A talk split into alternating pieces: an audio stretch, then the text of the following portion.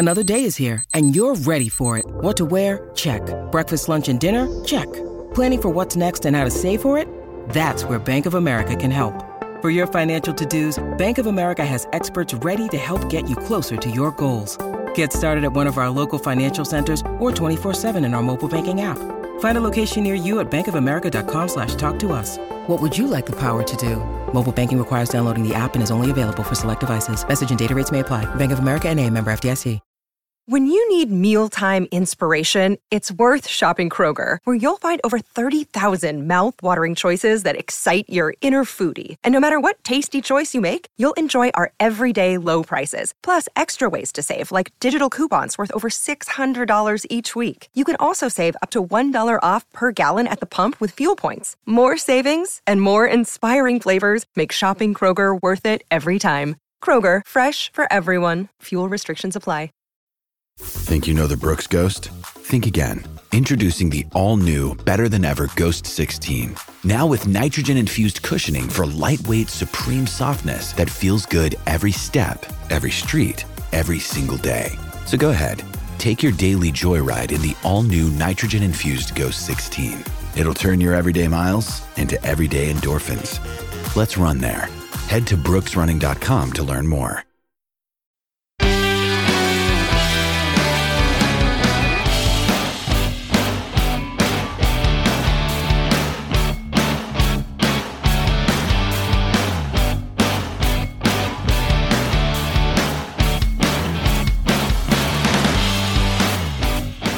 So, hello there, and welcome to a brand new episode of the DNF1 F1 podcast, a show where we take all of the latest news, gossip, and events in the world of Formula One, and we like to relay that back to you for your listening or viewing pleasure, depending on which platform, of course, you choose to follow us on.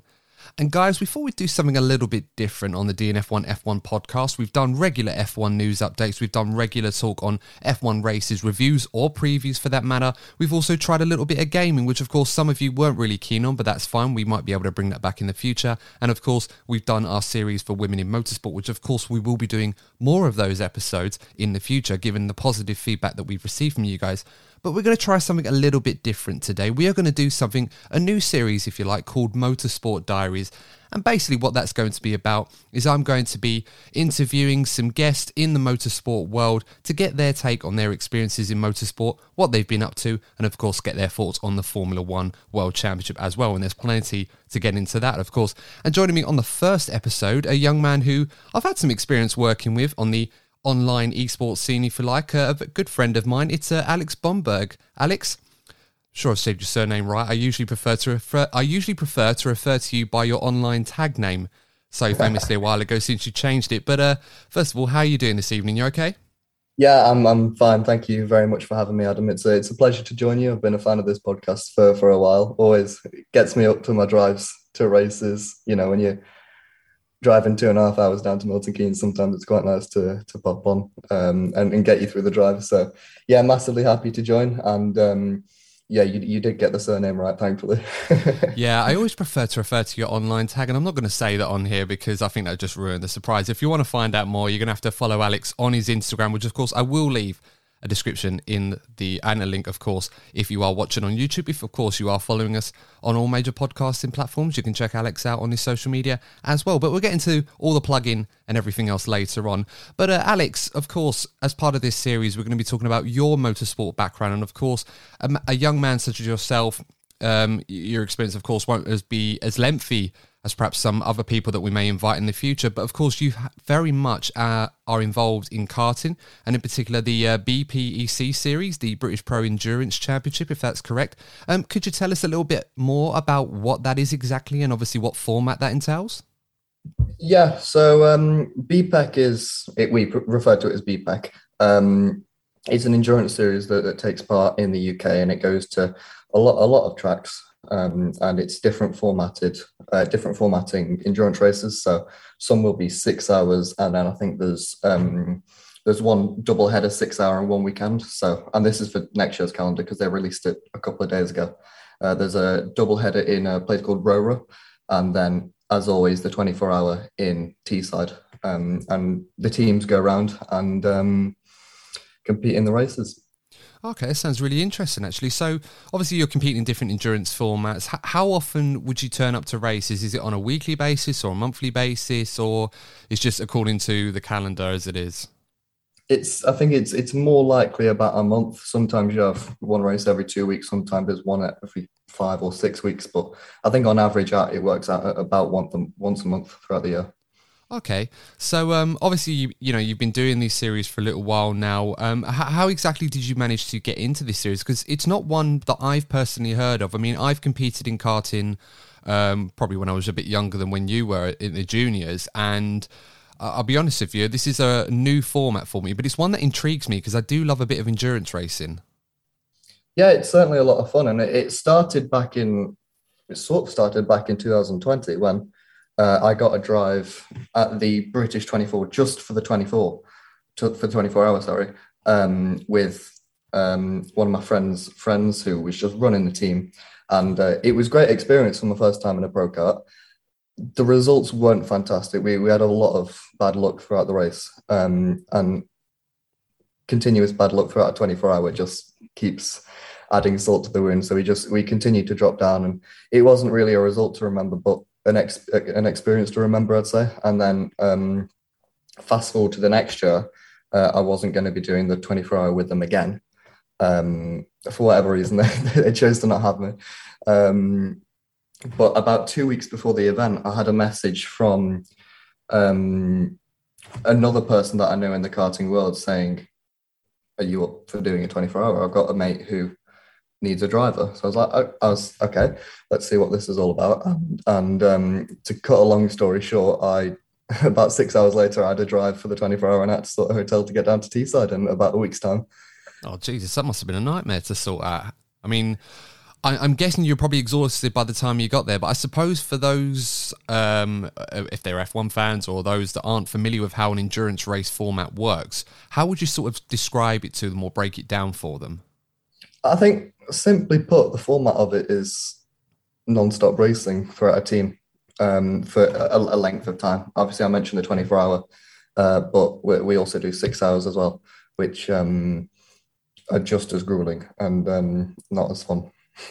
So, is there a format that you would prefer to do? Do you prefer the six hour format or the 24 one, or is it really any different at all? It's just just as grueling. I think they are both completely different because with the six hour one, um, in a team of three, you can get away with you know two stints each, and it's relatively not light work, but it's not too too tasking. In a 24 hour, if you go in with a three, I don't think you'll you'll see the other side of it. We tried it with a three at Daytona back in 2020 uh, at the back end of the 24 hour that was um, delayed due to COVID, and um, three of us did it, and we were we were not well the next day. So um, we we went in with a team of five this year with with Rethink Racing, which is who I who I race for, um, and um, yeah, it's just it, it's all about teamwork, and you've got to got to work together to get to the kart to the end. Yeah, and of course, I'd imagine that, you know, because this isn't one of those where you can rent a car at a centre and then just go and drive around. I know certain circuits like Buckmore Park and Rye House, they do similar experiences to endurance racing where you have to rent your own car. But in your case, I'd imagine it's pretty much your own car. You know, you put your own money and effort into it, of course.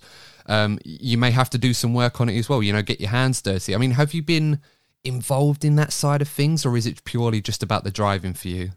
Uh, it's purely about the driving for me because I, I don't own a car. It's not my car. I, as I say, I race for.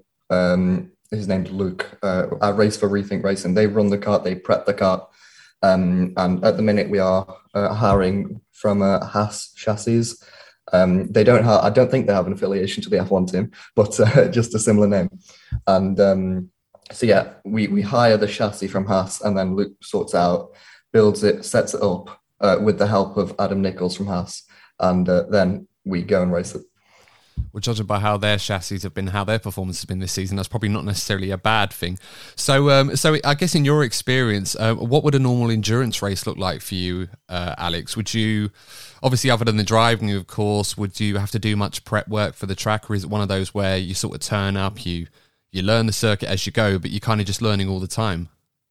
Yeah, if possible, I try and um, I play a lot of. I, I have a, a sim at home which I, I did some esports in a, a, year or two ago, Um, and if possible, I try and get um, a mod of of the track uh, onto either um, Assetto Corsa or rFactor to try and just sort of get my eye in um, to to really understand, you know, sort of the basics of the track, so I can go to the track with a general idea. If I can't do that, it usually just a track walk on the Thursday mo- Thursday or Friday morning um, does the job, and then you get into practice. Usually with BPEC, you have a whole day, at least one whole day testing, so that's more than enough to get your eye in before qualifying on what would be the Saturday or Sunday morning any sort of cheeky look on YouTube videos to see other people going around? Because I mean, I, and, and I say this sort of loosely because whenever I turn up, even to like rental karting places, I think I went to a place called Capital Karts not long ago. I'm not sure if you've been there. It's uh, it's near Dagenham, uh, sort of at my ends. And a couple of days before I went, I literally just went on YouTube and I thought, right, it's a well-known circuit for you know recreational kart- karters.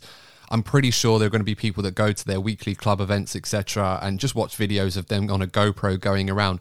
And it's amazing how much you can learn. Because, of course, you mentioned a track walk, which is always nice if you can be afforded that luxury. But if you're just turning up for a yeah. half an hour session and you want to beat your mates, if you're any good, you know you need to learn the track. It doesn't matter how quick you are or some of the excuses that come in. If you're the lightest, you're going to be the fastest, all of that stuff that you hear. It's always important to know the track that you're on in terms of sort of the preparation, how much time do you reckon you'd spend preparing yourself if you had if you didn't have the opportunity to get in the car and, as you said, do a test day, if you like, before you actually got going? Um, as I say, it is is this presuming that I've never drove the track before and I don't know what it looks like? Yeah, but even when you go back, obviously you see in the Formula One world, a lot of guys will try and refresh their memory because the sims can only do so much for them. Yeah, um, I think ideally, probably one to two hours is is usually enough because, as you said, the sim can only do so much. So it's all well and good doing a thousand laps around the sim on Assetto Corsa. You got to do that in real life because it's completely different, and we don't have the exact, or I don't have the exact cart that we have in real life to throw into Assetto Corsa and go. Um, as fantastic as that would be, so um, yeah, probably about an hour or two just to just to get the eye in and, and really be able to lap the track without having to think what's next, almost with your eyes closed, and then you're in a good place to go, and then just get to the track and work on the setup and make sure you got the quickest cart come um, come qualifying. Yeah, I mean, it sounds exciting. I mean, of course, one question that springs to mind because um, I've never done anything like a 24 endurance, uh, 24 hour endurance race uh, in terms of cars. I think the longest I've done is about two or three hours. Um, and even then, that seemed a little bit grueling considering how long you're out there for. But what do you sort of do, Alex, in between uh, when you're not in the car? Because I imagine if you're in a team of three or if sometimes four, I'd imagine that'd be ideal for a 24 hour stint. In, in theory, you're going to have as much as 18 hours or so when you're not actually in the car. So, what do you do in between that time? Yeah, uh, we as, as said, we mentioned we ran three once, which I'm never going to do again. um, and then uh, we run five at the British 24 this year with Rethink, and we run five at the My Premier Daytona 24 with My Premier, sorry, um, this year at Daytona. Um, so yeah, it's um, in between. You you do a lot of sitting around. You do a lot of nervous watching you, you, you sat there, you're constantly checking. I remember this show at, at the British 24 at Teesside. It's live streamed with Alpha Live. I'm not sure if you're aware of them. Um, they're the same guys who did the WTF1 Grand Prix the other day. Oh, yeah, that's the one. I remember seeing them. Yeah, yeah. Yeah, uh, they live stream the whole race, which I think is crazy. And, you know, kudos to the commentators because that's, uh, that's an effort and a half. Um, but, you know, I, I tried to take myself off to get my mind off it because I really was just fixated on it. And I went to go get some food and I was watching it when I was sat eating my food at this car park in Teesside. So it is hard to detach. Um, but usually you just end up sitting by one of the screens, watching the times, watching the lap times, just seeing what's what. Really, just taking notes on what's going on. Um, if you're on next, I, I, I always try and have a look at the, the weather forecast and see what the next half an hour, two hours doing, so I can sort of prepare myself for that eventuality. And um, if possible, try and get some rest. But it's it's easier said than done. Yeah, I can imagine obviously as a driver you can probably you know you go around and do the best job that you can try and hope for a clean stint make up some places if you can and go as fast as possible. But the moment you get out of the car i can imagine the one thing that will probably annoy me the most is my teammates coming up to me that aren't going back in the car straight after me to try and get tips if i've been going faster than them. Uh, just i mean have you had that before or do you um, badger your team if you have a teammate that's gone and done a quicker stint than you just try and find where the grip is or what they're doing that you're not? I think generally we all come come the race we're all on a relatively equal pace.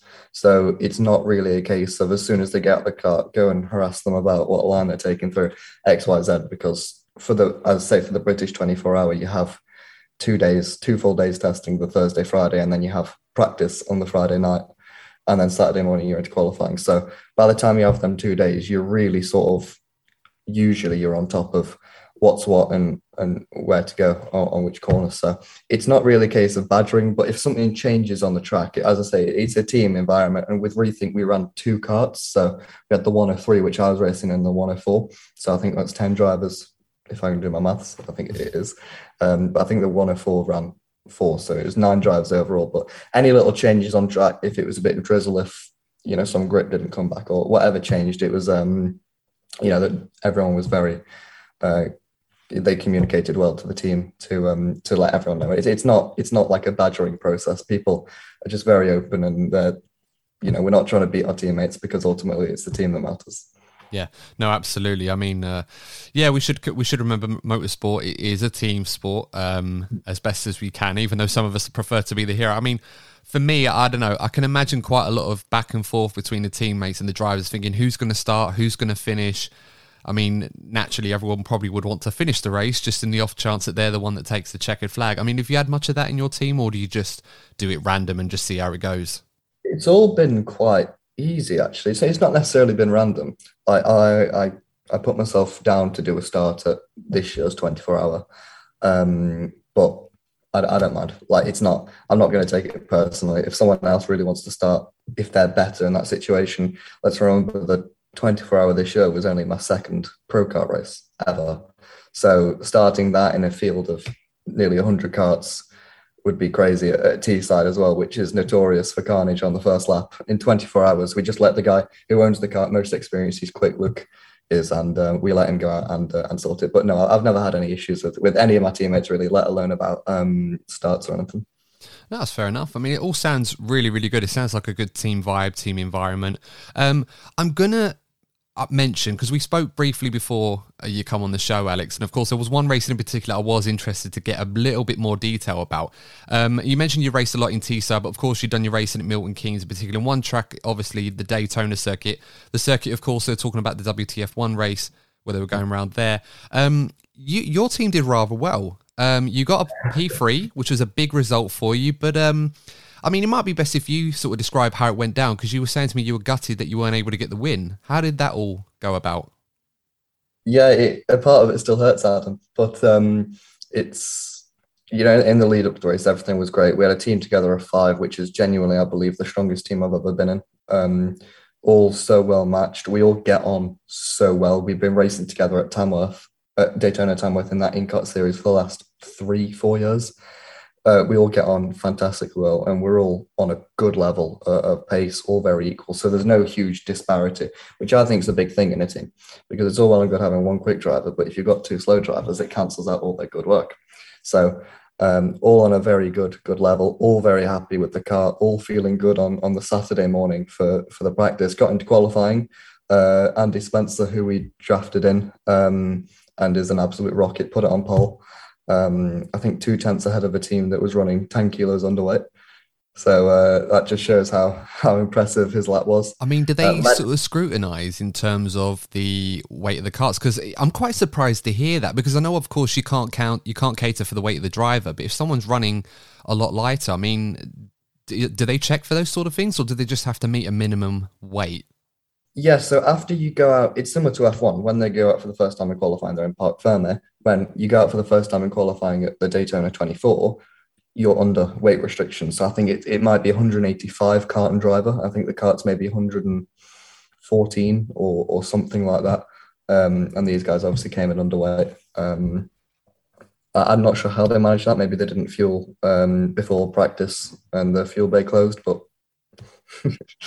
well, I know we were looking at automated racing series, but I think that's kind of taken the biscuit a little bit. I don't think I'd be too popular being drafted into those. I'm not exactly what you would call lightweight. Um, so I don't think many of the teams will be looking my way, regardless of any sort of talent I think I might have.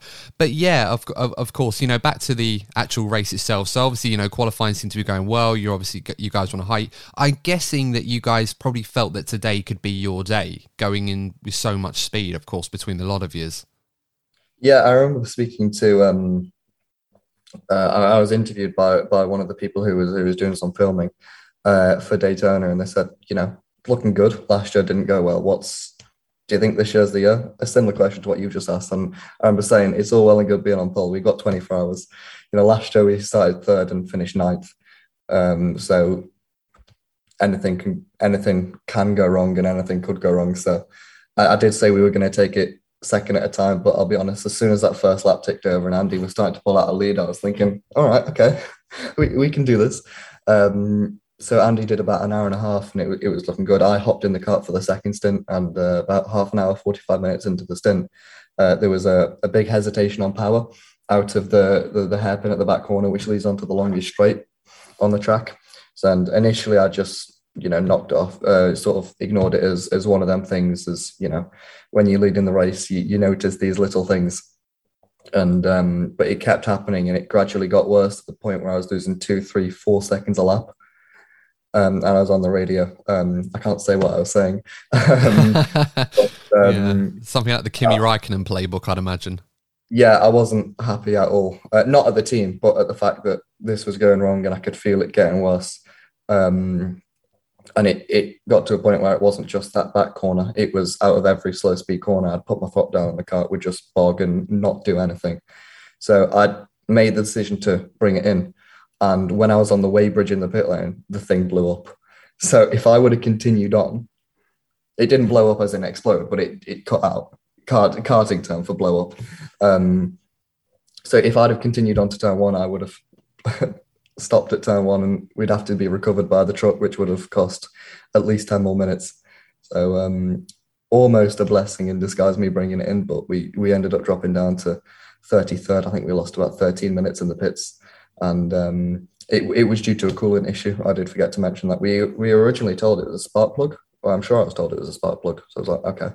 And then about two weeks ago, I found out it was a uh, a coolant leak. So um, I'm not really sure how that happened, but you know, that's most racing. It happens. We got our heads back down, as disappointed as we all were. Uh, I think there's famously a video of me kicking over one of the pit lane bollards, um, as I, I, wasn't happy at all. Um, you know, we got our heads back down. We, we kept pushing, never gave up, and um, we're just sort of chipping away, just one position, another position, another position. You know, we got up to twentieth, then fifteenth, then tenth, then fifth, and then I think with about twenty minutes to go, we were chasing down uh, third place, and, and we we managed to get them. And for the last fifteen minutes, it was just sort of, you know, we just sort of relaxed, and um, Andy brought it back home across the line in third, and um, super happy. Uh, it, it's good. Just considering the circumstances. But um, in all honesty, we should have won. Yeah, we've had a lot of that this season. I think Lando Norris could probably relate yeah. to that to a degree with his experience in Sochi. Um, but but yeah, I mean that that's a really really interesting story, Alex, and I can totally understand the frustrations. And I think sometimes, even when you're you know even if you don't have much experience, sometimes you can go around for a while and you can feel when something's not quite right, even if it's in the seat of your pants, in the way that Niki Lauda quite famously described a lot during his career in F1. And it, it always feels like when something's not going, quite going right, the first thing you kind of think is, oh God, I'm losing power or I'm not going as fast, and you start to panic. I'm guessing as you're going around, you're probably dealing with the nerves as best as you can, or you're in some sort of a groove. I suppose when you're back out on track and you're trying to hunt everybody down, all of that nerve and mental anguish that probably had early on just goes out the way, and you're almost just chasing everybody down without a care in the world, really. Yeah, exactly. I remember for the for the first and um, when Andy was leaving away, I was probably as nervous, and I don't know why it just came over me about ten minutes before my stint. I was almost as nervous as I've ever been before getting in a car because you know we were leading, and it's relatively you know, quite a big scale race for, for karting.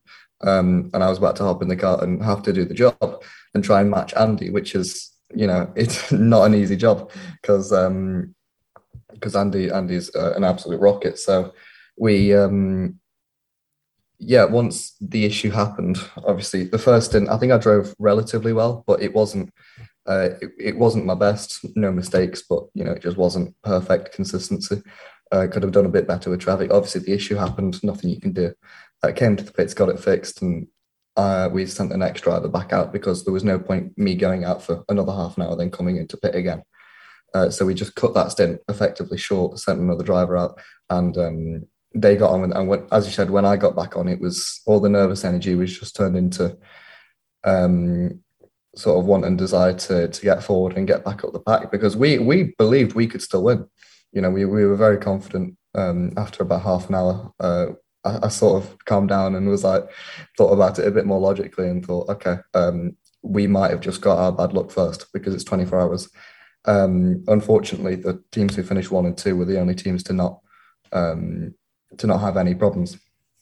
And that's always um, the way, isn't it? Because you know, I think probably a lot of people that don't appreciate if they don't know much about endurance racing is that you've mentioned obviously quite a few huge problems that you went through, and of course, if you didn't spot them, they would have been a lot more severe than they actually were. And the reality is, is that everybody, almost everybody at these events, goes through some sort of reliability issue at some point, or if someone's damaged the car. I mean, I can give you a tale from a karting experience I had at a circuit in Tilbury where I'd um, tried to go round um, sort of a, a double apex right hander.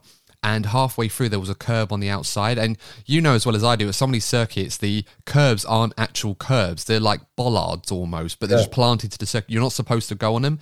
And I'd gambled a little bit too much on the first apex to carry as much speed as possible. And half a wheel had kind of gone to the outside, and the axle would, was there, and it completely snapped in half the axle and the rear tires locked and I just kept spinning out almost like watching Nikita Mazepin on a regular basis just spinning out and you're thinking what is going on I got out of the car and realised that the back, the rear wheels weren't turning because the axle had completely snapped off and it was about uh, one of them I think it's like a 15 millimeter thick one like really really thick one and yeah, I, my dad wasn't too impressed when I brought that back to him. Um, when they wheeled the cart back, he said, "Where's the axle?" And I said, "One here, one here."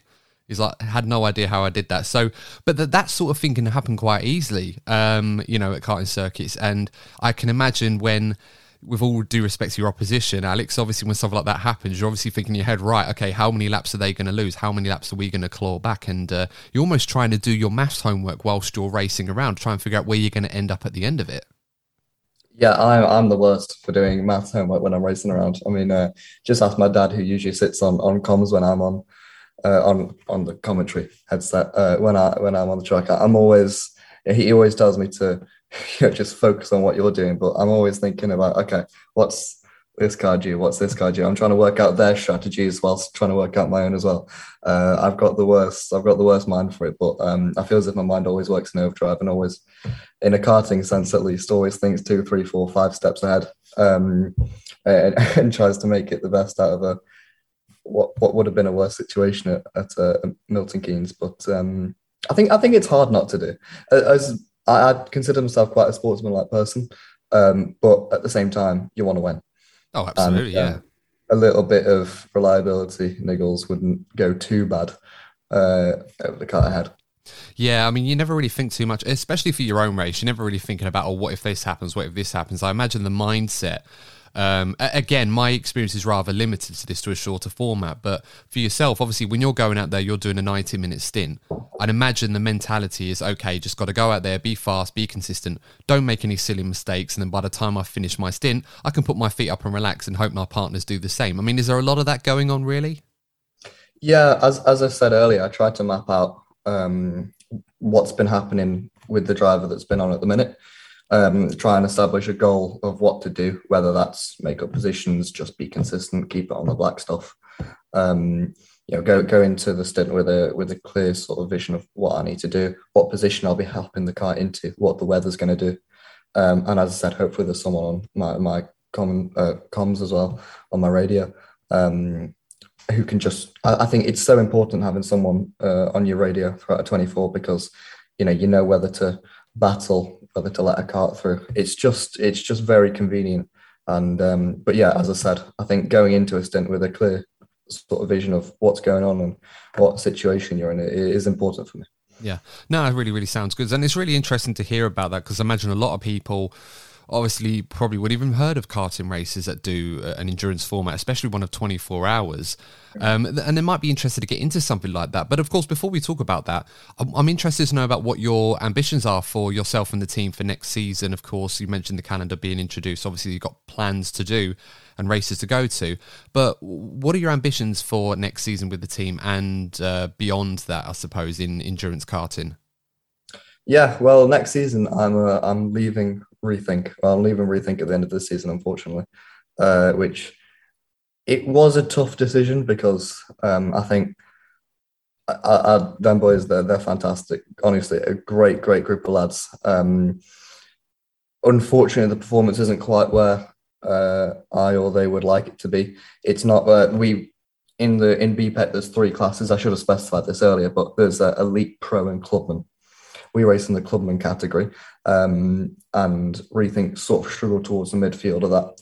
Um, and I got offered a driver a team called Modernized Racing for next year, um, and uh, I had to say uh, thank you very much, Rethink, but I'm going to take Modernized because um, they're, they're, a strong team. They've won the Clubman Championship this year. I believe they won the 24 hour this year. I believe they also won the 24 hour in Clubman last year as well.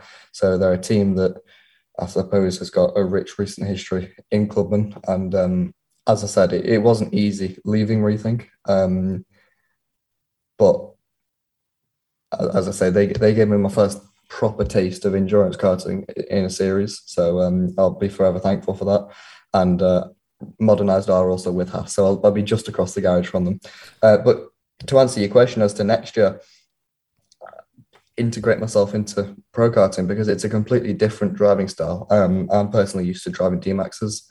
Uh, to then do the odd uh, pro kart race, it's it takes some adjusting, and I don't feel that I'm sort of at the peak of what I can do.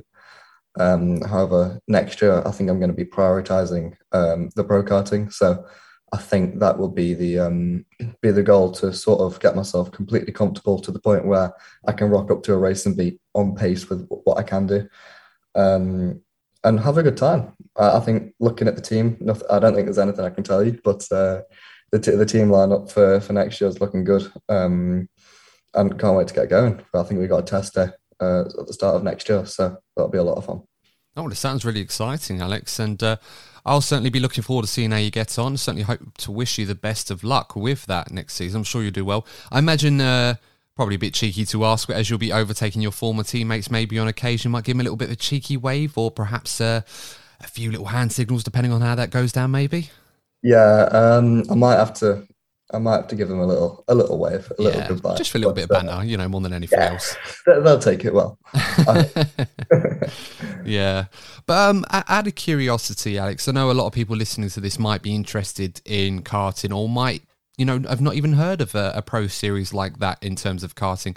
If if there was someone out there listening to this that wanted to get into something like the in the BPEC series, um, what would you recommend to them as a way of sort of getting it, even if it's like an entry level or not necessarily BPEC, but any other pro karting series they think they might be capable of getting involved in? Yeah, I think it's. I think it as the day go by, it, get, it gets tricky to get into motorsport. It's it's so expensive nowadays. It's um it, it's almost ridiculous. But um, I'd, I'd suggest starting your local track, whether it's a team sport. I personally started at a place called Fastlane in Fenton. Um, and well, actually, if we're going to wind the clock back even further, uh, I started at uh, in Almancil in Portugal. I'm not sure if you're aware uh, of that place. It's a city, uh, a town in Portugal, which has a, a, a, little karting. It's got a big karting track and then it's got a little junior karting track. That's where I started. We go on holiday every year, me and my family to Portugal. And one time we were out, we thought, oh, let's go. Because we'd watched F1, but I'd never raced. I was about six, seven years old at the time. And uh, I was like, oh, yeah, let's go and go and go on the karts. And I enjoyed it.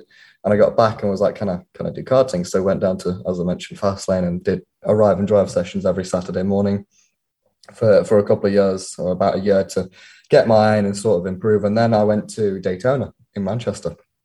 Um, it's now Team Sport, I believe. Um, but we went to Daytona, did a what was at the point, I think it was called a race school, to which I got my I think it was a license to compete in their championship. Um, it wasn't tricky. It was turn up and, and do some racing lines and do a test on flags and stuff. And I've heard of those. Yeah, yeah. I, I wasn't a fan of doing anything like that because I just figured at the time, do I really need to do that? I can turn up and just prove I'm good enough and I'm safe enough, and that was it. But apparently, it's a big thing now. All in the yeah, name of safety. Well, I had to do that to get entry into this championship, I believe, at the time. I don't think you need to do it anymore, but you did. So I did that. Um, started racing at, at Manchester for, for about a year. And then uh, they opened up Tamworth, which was uh, an outdoor track. And I'd never done an outdoor track before, other than this one in Portugal.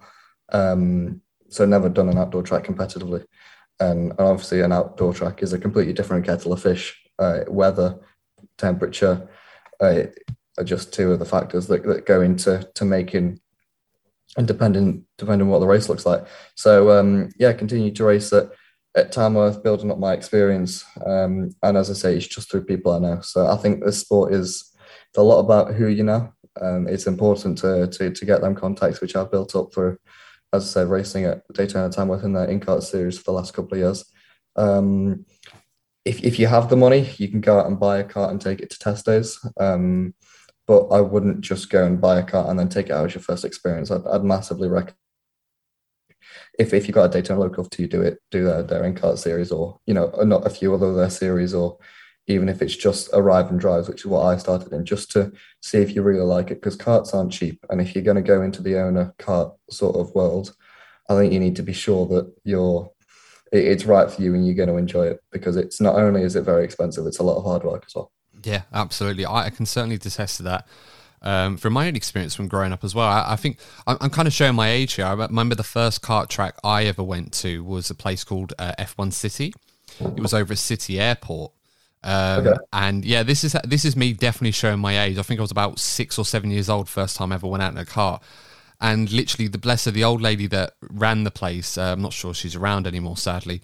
Um, she used to keep telling me off because I used to kept trying to overtake people in sessions where they didn't want you to do that they wanted you to just go around and have fun because you're all kids. They're like, oh, no one do anything silly, so you just get told off a lot for doing that. But as you said, you know, lots of people have their local circuit. It's the best place to go is to arrive, and you know, just try it out, see if you like it.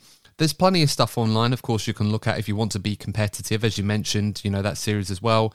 Um, and that's kind of what it's all about with with racing in general. It's not a cheap sport, unfortunately you go to most kart circuits to do like a ride and drive session for half an hour and it'll set you back about 30 odd pound minimum um, and you know so you really got to kind of be in it and have a little bit of money on you to kind of make that a regular thing but it's definitely something to get involved in it's something i wish i was more involved in when i was growing up and competing in racing but obviously i was trying to do every sport i could imagine so uh, yeah, it was a bit of a nightmare, uh, nightmare with that one. But um, no, it was really, really good to talk to you on that one, Alex. Um, of course, I will leave a link in the description to BPEC and to yourself, of course. Um, are they doing any more live streams next season that you're aware of, or was it just for the WTF1 event? Uh, Alpha Live, as I said, do stream the um, the 24 hour uh, every year, but I believe that's the only one that they they live stream. Uh, right, live because of it. It's it's a huge event. It's uh, a very big scale and a lot of people tune in um, to to watch along. So that's um, I think it's something like this. I, I, can't remember the dates, but it's sometime early on in August next year. If, if anyone's interested and unlike me plans that far ahead, um, it's around that time in August. If if anyone wants to tune in, it's completely free. It's on YouTube and it's a good watch. The commentators and the the, the producers do a good job of putting together a, a good production. Yeah, sounds really good. Anyone that is interested, of course, as I said, I'll leave a link to Alex's uh, Instagram and, of course, Alpha Live as well, just to make sure that if they do do an event like that again this year, then people will be able to check that out. I mean, those 24 hour events are always fun to watch from time to time. It's kind of like the um, the Le Mans race, I suppose, for, as, a, as a glorified example, I suppose, or something similar um, on a much grander scale. That you kind of you, you put it on and you, are watching it in stages. I don't. I, I, mean, there are hardcores that watch it for 24 hours straight. I don't know how they manage that. Um, I always like to dip in and out and obviously see the main parts at the start at the end. But it's always fun stuff to get into, and sometimes you know, it's for those the hardcore that just love racing. I don't think there's an experience quite like an endurance race. So I definitely recommend those of you that haven't tried it before, definitely try it. I certainly got to get out there and do a little bit more of that myself. Um, but let's move on a little bit, uh, Alex. Um, before we come on, you know, we were talking about some of the other stuff that you had done involved with racing. Um, you mentioned some charity work that you did, or you went to a race where you were able to raise some money for Sporting Minds UK. Um, could you tell us a little bit more about what that was? Because that sounded like quite an interesting story and a successful day for you. Yeah, I've been um, I've been lucky enough to work with with Sporting Minds UK, who've grown exponentially over the last sort of year for completely the right reasons. I think we'll all agree. Um, I was I was lucky enough to work with them uh, throughout uh, the back end of last year, I believe. Um, it was, as I say, that I mentioned we did the 24 hour in uh, Milton Keynes Daytona for with the three. That was the one we did with Sporting Minds. We got these suits made up, Sporting Minds UK down the side, similar to the Red Bull suits. You know how they sort of had Red Bull down the side. Oh, I like that. We sort yeah. of took um, took a page out of their book and, and threw Sporting Minds down the side. I think they look really cool. We've had positive and negative reviews. Uh, my mum not being a fan, but um, oh really? Yeah, I know. I was. Uh, she wasn't happy at all. But um, I mean, can so mums do that? Just on a yeah. can mums actually? Because I mean, my mum's my biggest fan. I don't. I have no shame in admitting that she's lovely like that. um, and I'm not just saying it for her benefit because she listens to this. It's true, but I'm surprised that you, you, what did your mum not like about the uh, the racing attire? I don't know. She she said it was boring and uh, doesn't stand out. So uh, we we've given her a little bit more creative control over the, the new suits next year. Oh, sure. right. So that's what it's all about. She was sort of subtly hinting that she wanted yeah. creative control. Right, right. So she's bound to like it this year then. I, I hope so. If not, we've got a problem. well, Alex's mum, yeah, hope you do a good job. I'll certainly be keeping an eye out for it and let her know what I think. I'm sure it'll turn out to be really, really good. Mums know best, don't they? So. Of course, of course. But back to the back to sporting minds. I was um as I said, lucky to work with them. They're a great charity run by fantastic people with a fantastic message.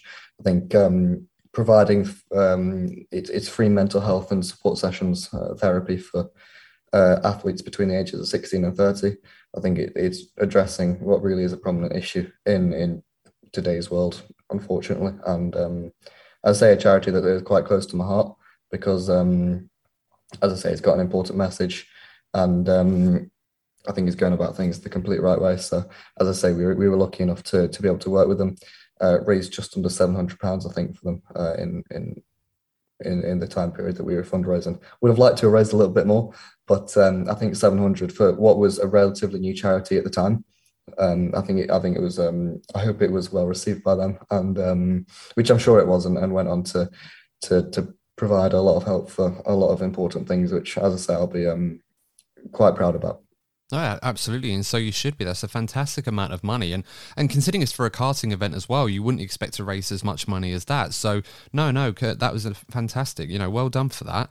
Uh, certainly, be looking forward to seeing. Obviously, you know the great work that Sporting Minds UK do. Of course, as someone that has had some mental health issues in the past, I can certainly you know relay to the fact of how important um, it, it is to address those issues for so many young people to just have the forum and the support to be able to just talk about these issues and address them before they can you know get overwhelmingly uh, dangerous to not only the livelihoods of those that are involved but those that you know that care about them etc etc so no that's a really really fantastic cause alex and you know well done for your work and your efforts on that. As of many other people of course that have been involved in sporting minds uk and of course i will leave a link to their socials as well for anyone that wants to know more. And of course, if there are anyone out there that does require any support, and just to let them know where they can go to get that.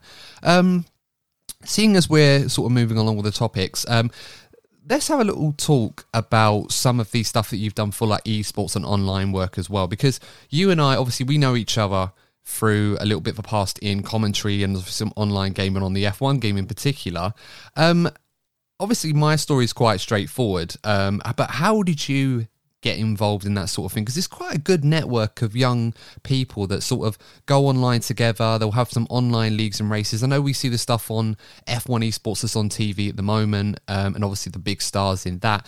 But of course that kind of sprouted if you like organically from so many online league, league races that have been going on probably since you know formula one games or even on consoles like xboxes and playstations yeah, um, as I say, I, I, started out in league racing back in the league called uh, you'll remember Adam GPRL, um, which I just joined. I was looking for a league. Um, I think it, it, was back on F1 2017, if I'm not mistaken.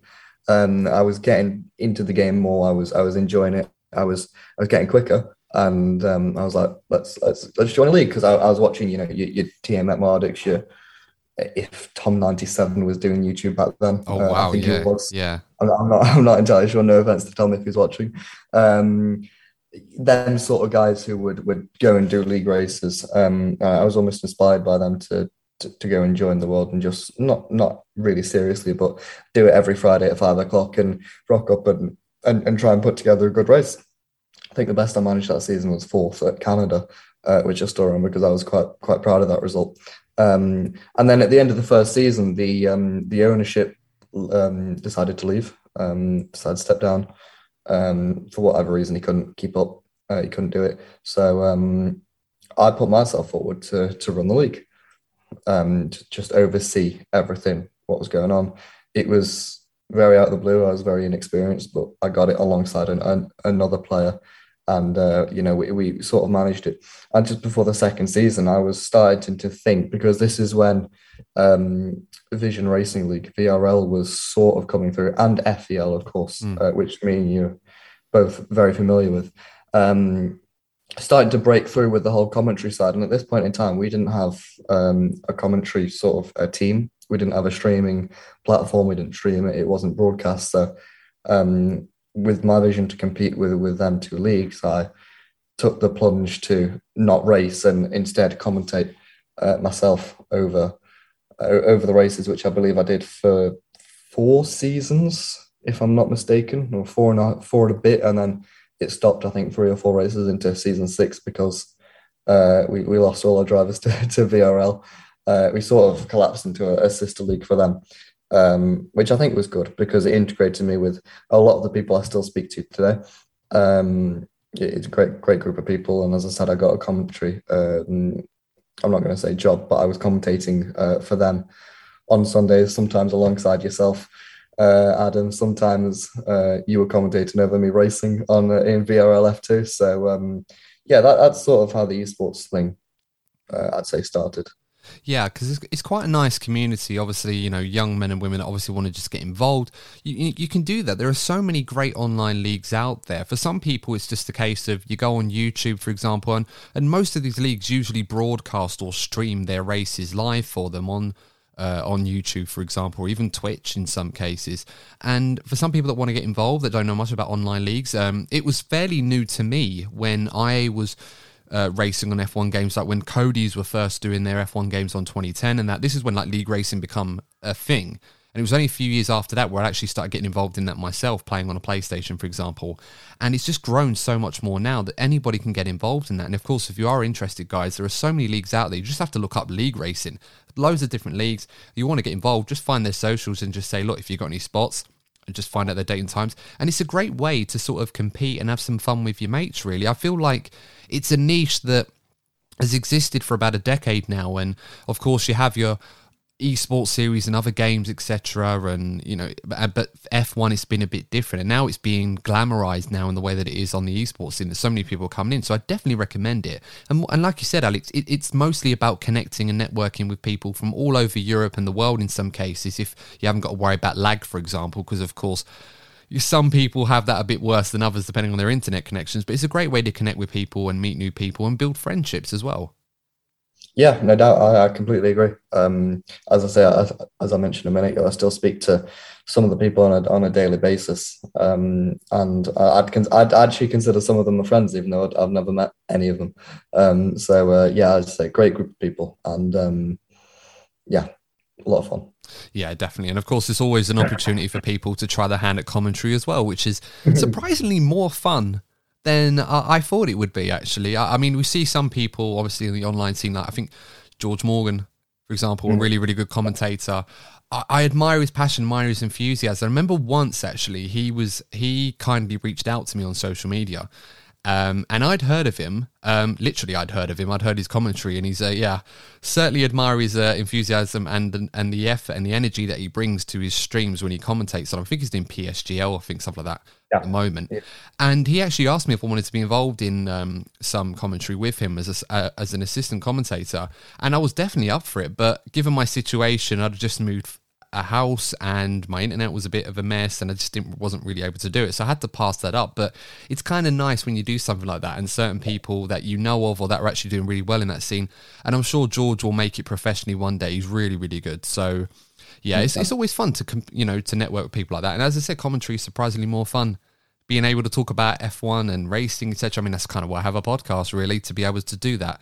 Um, you never know, guys. But as I said, if you want to get involved in that sort of thing, guys, just look up league racing. Um, I, am sure FEL they still do league races, don't they? No, they don't actually. Oh, they, they don't. Oh. Yeah, about, about, a month ago, I believe, and VRL also stopped. Uh, yeah. This year, I think I, I'm, I can't remember. Um, the, know, the last yeah. three months have been that crazy. Yeah, It's it's all gone into a blur, but yeah, uh, the the ones that I think we were majorly involved in have come to an unfortunate end. But um, as one comes to an end, another one opens. So there's going to be exactly thousands of leagues out there if anyone's looking for. It. And I genuinely would, even if it's just for a bit of fun with your mates or it's a bit more competitive. Um, as Adam said, go and do it. You won't regret it. Yeah, absolutely. It is a lot of fun. Of course, it's just a game at the end of the day, guys. So, you know, don't take it too seriously. It's not like real life casting like what Alex does. That's the important stuff. Um, but look, in, speaking of real life, let's get into F1, of course. Now, you know, you've listened to this podcast in the past, Alex. You know what we're about. For those that aren't familiar with us, of course, we do love to talk F1. It's in part the name badge as well, the F1 at the end. Um, and this season, we have been really treated by an incredible battle between Lewis Hamilton and Max Verstappen. Now, I know, of course, judging by your incredibly designed crash helmet that we were talking about, and I really admire that design, I must say. And you could, of course, for those that don't know, um, Alex, you can go into details a little bit about that in a moment. Um, but as a bit of a Lewis Hamilton fan, um, if you don't mind me asking, how have you rated this season so far? Are you enjoying the fact that Lewis has got himself an incredible battle, one that he may not win against Max Verstappen, or uh, are you a little bit worried perhaps that this championship is not going to go to him as easily as perhaps uh, with respect the others have? Do you know I'm gonna I'm gonna shock you here, Adam, and probably the viewers as well. I'm not a Lewis Hamilton fan. Well, there's my credibility gone then. I, am not a, I'm not a Lewis Hamilton hater, um, but um, as I say, I got the helmet because um, I think I had one of or a similar design to one of his older ones. And I saw this on, I think it was CM Racing helmets or something on Instagram. I thought that's amazing. So I sort of had my own twist on it. I had the number 34 and I had, um, instead of ham on the back, I had BOM for Bomberg. So it's sort of my own little twist. And I thought the helmets itself was really nice. Um, completely stole this design and everything. Um, but I'd say that's not the helmet I run at the minute. Uh, I have the, I'm not sure if if, um, if you've um, got it, I'd love to see. I, I don't have it on. It's it's back at home, but I have the um right now. It's just a black carbon helmet. Um, I'm not sure if you want to edit this over, but Oh no, I can see that. Yeah, that looks very good. Yeah. So those watching on YouTube will enjoy that. But of course, uh, Alex is just showing me a picture of him karting with his black yeah. carbon design helmet. That does look pretty slick. I'm not going to lie, Alex. Um, even if you do nothing to it after, it does look pretty cool. And obviously on the Hamilton front, kids, that's why you do your research about your guests before coming on the show. Otherwise, you don't look like an idiot like I just did. But I digress. Um, so yeah, on the Formula One stuff, how have, how have you rated the season so far, Alex? Have, have you been enjoying it so far? Yeah, I think the season's been fantastic. It's been uh, great to see uh, a proper championship fight. I think one for the ages. I think we'll look back at the season in 10 years' time the same way we look back at 2012, 2010. Um, you know, them them iconic title showdowns, 2008, 2007, spring to mind, and I'm sure many, many more before my time. Um, you know, we, we we still talk about Senna Prost, we still talk about um, Schumacher and Villeneuve. Um, I'm really trying to wrap my brain now, but um, yeah, I, I, think it's been one for the ages. It's had some very decisive and um, almost Hollywood moments. If we think back to Silverstone, Monza, which have been you know you know edge of the seat, absolutely crazy, and it's been it's been fantastic, absolutely fantastic to watch along. I was saying um, during the USA Grand Prix, I was watching with two of my mates the other day. It's been rare that we've had a bad race in Formula One. You know, we went to Spain, which was a good race, which is notoriously a bit of a snooze fest. We went to Russia, which is arguably one of the worst tracks for overtaking on the calendar historically. And we had a fantastic race. Norris nearly won it. So it's been, you know, we got that Ocon win in Hungary, which is usually a bit processional. It's been absolutely here, there, and everywhere, which is fantastic. Not only is it great for, for us watching, I think it's great for the sport as well. We saw at the weekend how much F1's grown in, in America and uh, I think that overall audience boost is is fantastic. And um, to answer your question, yeah, it's fantastic. I massively, massively enjoyed it. Yeah, no, you summed it up really, really well. Um, I mean, of course, the influx of American fans into the sport driven by, in a way, by the success of the Drive to Survive series, although hardcore fans will probably have their complaints as well to go with that. I know I certainly did. But yeah. the aim of it was obviously to try and paint Formula One in, in a light to new fans that probably didn't give it the time of day of the past. And now you see a packed out COTA circuit with over 400,000 fans, which is an attendance that will rival any other circuit in the world, if not beat it. Um, so it, it, just shows the power F1 has. It's just such a shame that from what I've been hearing, this Andretti deal looks like it's off with mm. Sauber, which is a real shame because I think F1 needs an American team or at least a team that's got American foundations in the sport. I know we have Haas, but as I said before, it's practically a Swiss outfit with Gene Haas signing the checks. That's literally as American as it gets. So I'm sure they'll sort something out in the future. It's bound to happen sooner rather than later. But going to the main championship so far, Alex, I'm going to put you on the spot here because, of course, we have loads of things we can say positively about Lewis Hamilton. We have loads of things we can say positively about Max Verstappen. But when it's all said and done and we cross the line at Abu Dhabi at the season's end, who do you think is going to be standing on the top step as the world champion? Verstappen. Oh, you didn't have to think yeah. about that one, did you? I, I, was thinking about it as you said it, but I think um, there's. I've been reading um, a few things on Twitter that Red Bull um, they brought a new front wing to Istanbul, I believe, which they struggled to get on top of, um, which set them back in both Istanbul and the race after that, which was help me out. What was the race after Istanbul? It was. Um, I want to say I want you. Should, I want to say America, wasn't it? Go straight to USA. Yeah, yeah, I'm sure we did. I feel like I'm being really stupid. No, I, I, understand the point you're making because you, you, are absolutely right. I, I just think, yeah, it, it must have been. It must have been because I can't think of any race in between unless I've completely oh. gone blank. Let's just agree and say if the look, the comments will correct us if we're wrong on this one. Sure. um, but yeah, that I, I absolutely understand that, and that absolutely makes sense because of course the Turkey track surface was. They said it was back to where they wanted it to be but there was mm. still so much uncertainty. The weather didn't really yeah. help the case, and even if it was a dry day, it looked like Mercedes looked relatively comfortable on that circuit, which of course breathed new life into the championship, particularly with the rear suspension trick that Mercedes have, uh, or at least that they've tuned to be a bit more effective, if you like, than the other teams that use the same sort of system. And for me, I kind of worried that for Red Bull's sake, if you like, that, you know, as far as the competitive championship goes, it was brilliant that Mercedes had found pace that they could be on par with them. But it seems like what we saw this weekend, whilst that may be the case, Max Verstappen in particular and Red Bull still perhaps hold a vital edge mentally as well as competitively that could see them to the title. Uh, do you feel that that could be the case? Yeah, I, I completely agree. That's what I was trying to elaborate before. Uh, the gap between Istanbul and USA uh, made me unstuck. But um, yeah, I think certainly what this weekend proves, or I should say last weekend proves more than anything, is the fact that I think Red Bull are now back with the quickest car because, as far as I'm concerned, and I'm sure you'll agree, Adam, they've gone to what is notoriously a Mercedes track and beat them. It yeah. was close. It was very close um, three or four more laps. I think Lewis could have had Max, uh, maybe even one or two more laps. We'll never know. But that doesn't matter. Max won the race and he got the 25 points to go with it.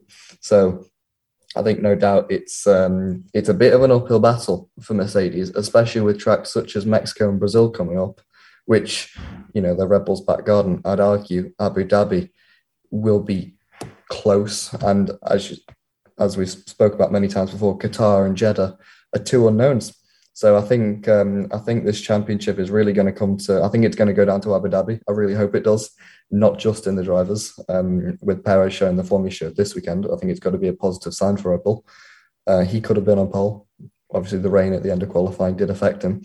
Um, yeah, I think it's going to be close. But ultimately, if if you held a gun to my head and I had to pick, uh, you know, red or blue, I'd go with um, I'd go with Max and say he's got it in the bag.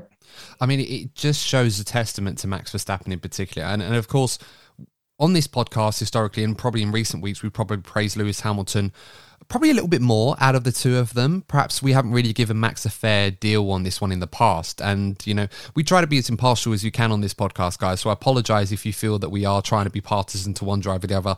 It, it changes from week to week. Literally, there was one week I was singing Lewis's praises. I think there was an episode specifically dedicated to me saying Lewis needs to improve. He's not been good enough. Um, and then, of course, Monza happened, which, you know, wasn't Lewis's fault. It was just complete chaos between the two of them. But my point being is that it's amazing how we can look at someone like Max Verstappen as incredibly gifted and talented and mentally strong behind the wheel, as he has demonstrated this season, and almost unanimously feel confident that he's going to go and win it all against arguably the greatest driver of all time. Definitely the most successful, who's still driving at pretty close to the peak of his powers. It just shows how great this championship has been for so many different reasons. And I agree with you, Alex. We can try and dissect race to race to race. Of course, you've mentioned Brazil and Mexico look like Red Bull havens, so to speak.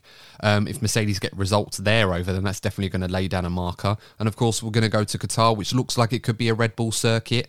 Um, at the Losail circuit, given the nature of it, and arguably the Saudi Arabian circuit could be more a Mercedes circuit, the way that that track layout looks to be. And if, of course, it gets built in time, there's still a lot apparently that needs to be finished in a sh- very short amount of time. It's only a couple of months away, so hopefully they get a move on.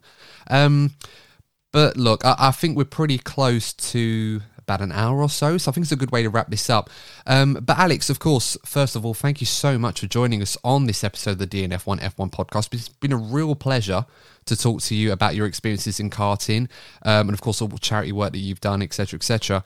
Um, for the benefit of our listeners and followers, where can they find you on social media to learn a bit more about you and your karting ventures?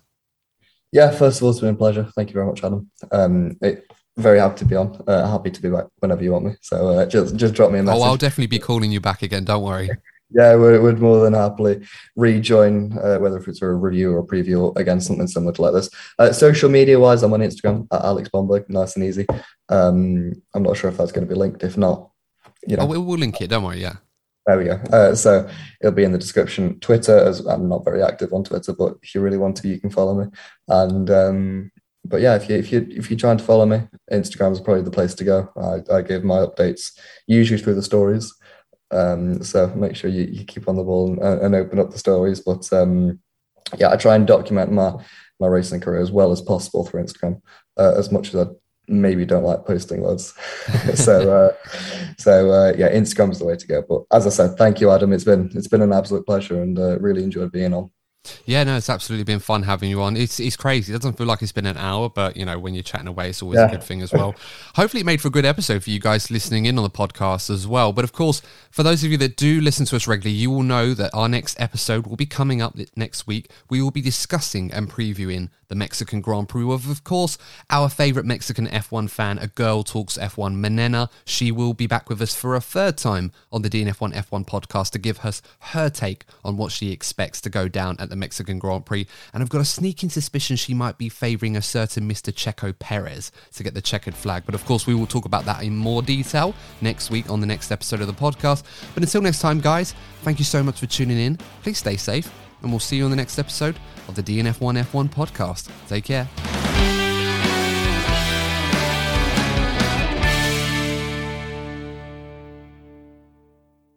Sports Social Podcast Network.